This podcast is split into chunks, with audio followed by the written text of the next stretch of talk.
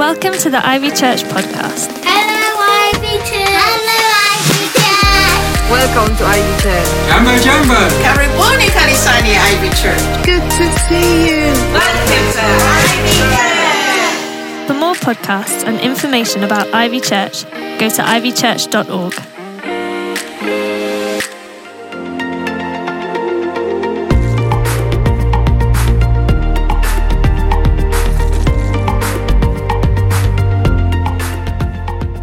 So, in our current series, we're looking at the parable of the prodigal son in Luke 15 11 to 32. There are three characters the father, the son, and the older son. Now, the main thrust of the story can be summed up in this emotional picture of the father running to embrace his lost and returning son, who dishonored him by just asking for and then completely wasting his whole inheritance on wild and reckless living. The other character is the older brother, and he sets a completely different example of how not to receive love. He was focused on earning his father's love through merit and through works, rather than simply acknowledging the unconditional love that was always there. But if we look a little closer, we'll notice there's a fourth, fifth, sixth, possibly more characters in the story the servants. Not mentioned much, and they don't appear to be central to the plot, at least not at first glance.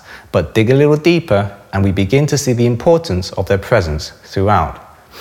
It's been 11 years since my wife and I made a commitment to call Ivy our home church.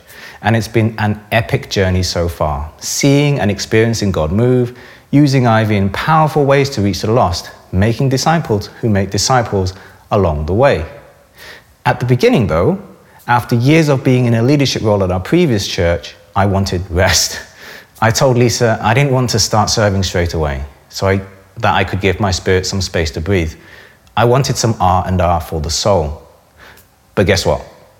After a couple of weeks, I found myself helping the PA team set down the stage after a big all-together event. A couple of weeks after that, I was officially on setup. Soon after, I was getting up at 6 a.m. on chilly winter Sundays to go meet other droopy eyed, bedhead blokes to offload big and heavy flight cases off a transit van, take them up a dodgy maintenance lift, and down back service corridors into the main stage of a cinema where we used to meet. Three hours later, the room's filled with hundreds of people singing, dancing, and worshipping God, all with the worship team who are fully kitted up with amps, pickups, mics, all going through a central mixer through to multiple speakers across the stage. All made possible by a committed few who gave up their Sunday line and time with their loved ones to lend their muscle. Now, I say muscle, but none of us were CrossFit fanatics or ultra fit athletes. Actually, there was one, but he was the exception. No, we were just a small group made up of doctors, students, IT devs, engineers, teachers, and retired folks. Sure, we might have been professionals with certain responsibilities and targets and deadlines during the week, but on a cold and often wet Sunday morning, we were just a willing group of guys wanting to lend a hand. We know that things like church services don't just happen, but in the moment, it can be easily forgotten. The Platinum Party, celebrating Her Majesty the Queen's 70 years in service at the Palace concert a few weeks ago, was incredible. But here's what had to be planned out to bring it to life the power installation, the sound, video and lighting, the stage builders, the catering, the cleaners, the security, the stage and production managers, the hundreds of stage techs, the outside broadcasters, the journalists, the drivers, the camera operators, the portaloo providers, the audience management, health and safety, the wardrobe, and of course, there was the artists themselves and their management. The whole event was a well oiled machine, and the amount of detail that went into it was insane. The end result was spectacular, but the work and effort put in behind the scenes is worth at least equal appreciation, if not more.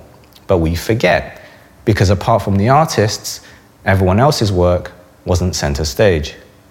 Similarly, behind the scenes for the weekly in person services, the online services, the faith lifts that go on every weekday morning, the kids' work, the young people's ministry, the pastoral support services, the alpha courses, and a host of other event and programs that Ivy put on are the servant hearted people who make it all happen.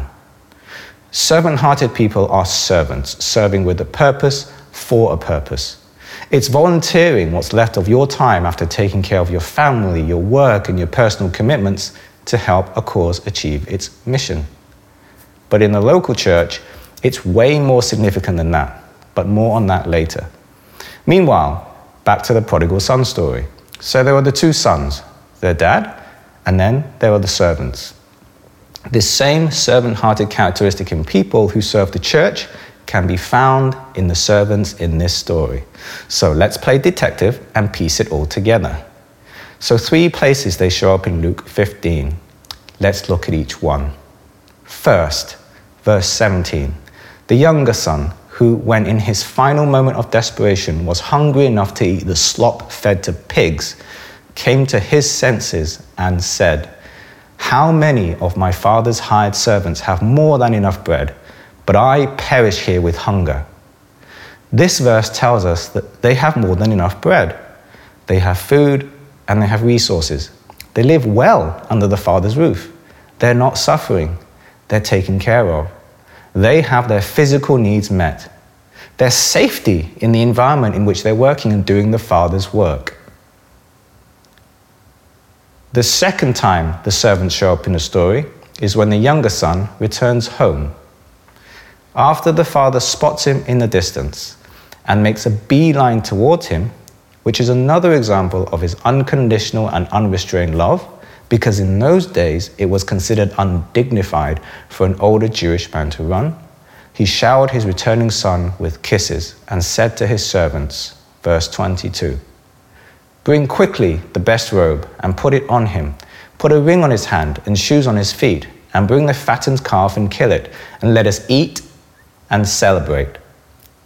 The servants are well trusted. It would seem they had access to everything, including the precious jewelry and the most expensive clothes. And they knew how to put on a great feast. They were good, no, they were excellent at their roles. They were given responsibility because they were trusted and they were competent. Also, notice they took part in the celebration. At the end of verse 34, it says, And they began to celebrate. It wouldn't be much of a party if it was just a father and son eating all this tasty food at the table while the servants were standing on the outside waiting on them. No, they joined in. They drank and ate together with disco ball lights and karaoke and everything. Maybe. Finally, the last place the servants show up in the story is when the older brother calls one of them to find out what's going on. He says, What's going on? Well, verse 27 Your brother has come back, and your father has killed the fattened calf because he has received him back safe and sound. Hang out with someone long enough, and you know when something's off. You know they're not happy, even if they don't actually tell you, or they say, Nothing's wrong, stop asking. Or they respond with, I'm fine, nothing's wrong. Wondering where I got that example from? I'll give you a hint 15 years of marriage. I don't know if the servants were within earshot when the younger son asked for his inheritance, or when he told his father he was leaving, or if they heard any of the conversations in between. But they lived and worked with the family, maybe even for many years. So they would have been able to observe and understand the family dynamics. It would have been very clear to them how the father felt all that time his youngest son was gone, and also how much it meant to him when he returned. Based on the way the servant answered the older brother's question, I think they really saw the concept of unconditional love play out. Your brother has returned, and your father has killed the fattened calf because he has received him back safe and sound. They didn't say, Well, it's because your brother has come back, in it, and now we've got more work to do, wasting the best meat and prepping for this stupid party. And you know what? I think the servants themselves would have experienced this type of love from the Father to a degree. Sure, they weren't his own sons and they weren't related to him, but I believe they knew the kind of person they were serving. Your brother's back, and he's safe. That's why we're putting on a feast. Come on, let's go.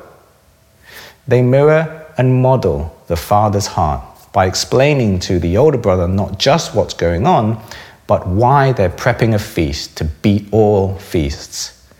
They knew the heart of the one they were serving, someone who sees beyond the betrayal and the naivety to love and welcome back the son he thought he'd lost forever. In other words, they served from a heart of gratitude rather than one of obligation. So, to summarize, these servants were trusted to execute their jobs with excellence. They were well looked after and they served with a grateful spirit that was in line with who they were serving. Though they mostly operated in the background, they're the ones that complete the story and make it all possible.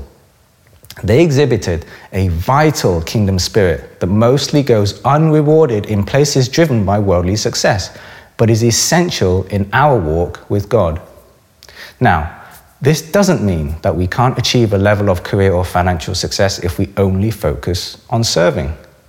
For me, I've personally experienced the blessings of God in my career by following Jesus and adopting a servant hearted approach. And this has opened up for me numerous doors of opportunity. No, what I am saying is that if we really want to walk closely with God, we must adopt a servant heart posture.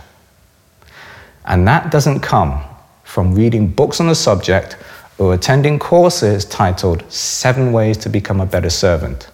I mean, there's not that many anyway, because serving doesn't sell. There aren't many bestsellers on the subject. No, we don't learn serving by reading or digesting information about it. We get better at serving by serving. You just got to do it. Serving furthers the mission, it brings people back to God. It shows others what Jesus is like and what he's all about. Earlier, I mentioned volunteering and how it's noble to give your free time to a just cause. But doing so in a local church or for Ivy Church, for example, it's not just volunteering. It isn't even just serving. It's being a powerful spiritual contributor to bring about God's kingdom powerful, spiritual contributor to bring about God's kingdom. How can you be a powerful spiritual contributor? Where can you be a powerful spiritual contributor? See, the question isn't, are you a spiritual contributor? It's, how effective of a spiritual contributor are you? Jesus modeled this essential kingdom trait throughout his whole life and ministry. He was always serving others, even as his own leadership influence grew. I'd say that the more his influence grew, the more people he served, the more he ended up serving.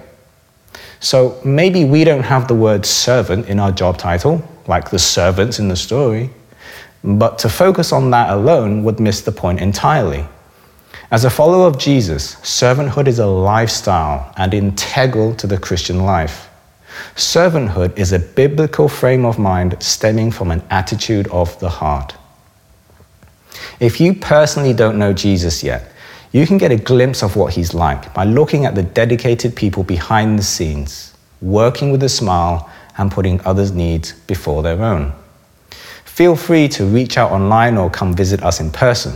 We'd love to get to know you and help you in any way we can to understand what believing in God means for your life. And if you're already a believer, now might be the time to either join in or step up your impact. I'll end by repeating the two questions I mentioned earlier. How can you be a powerful spiritual contributor? Where can you be a powerful spiritual contributor?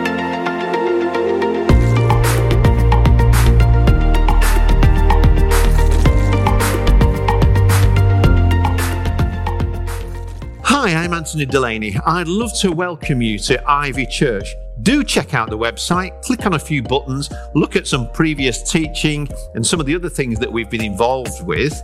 And why not plan to join us soon at one of our locations? Join a grow group, do the Alpha course, and figure out for yourself what it is that Christians believe. Or if you've got anything we can pray about, be in touch, press the contact button so that you can email us, let us know about you and how we hope you can be part of us. Come and join us at Ivy Church.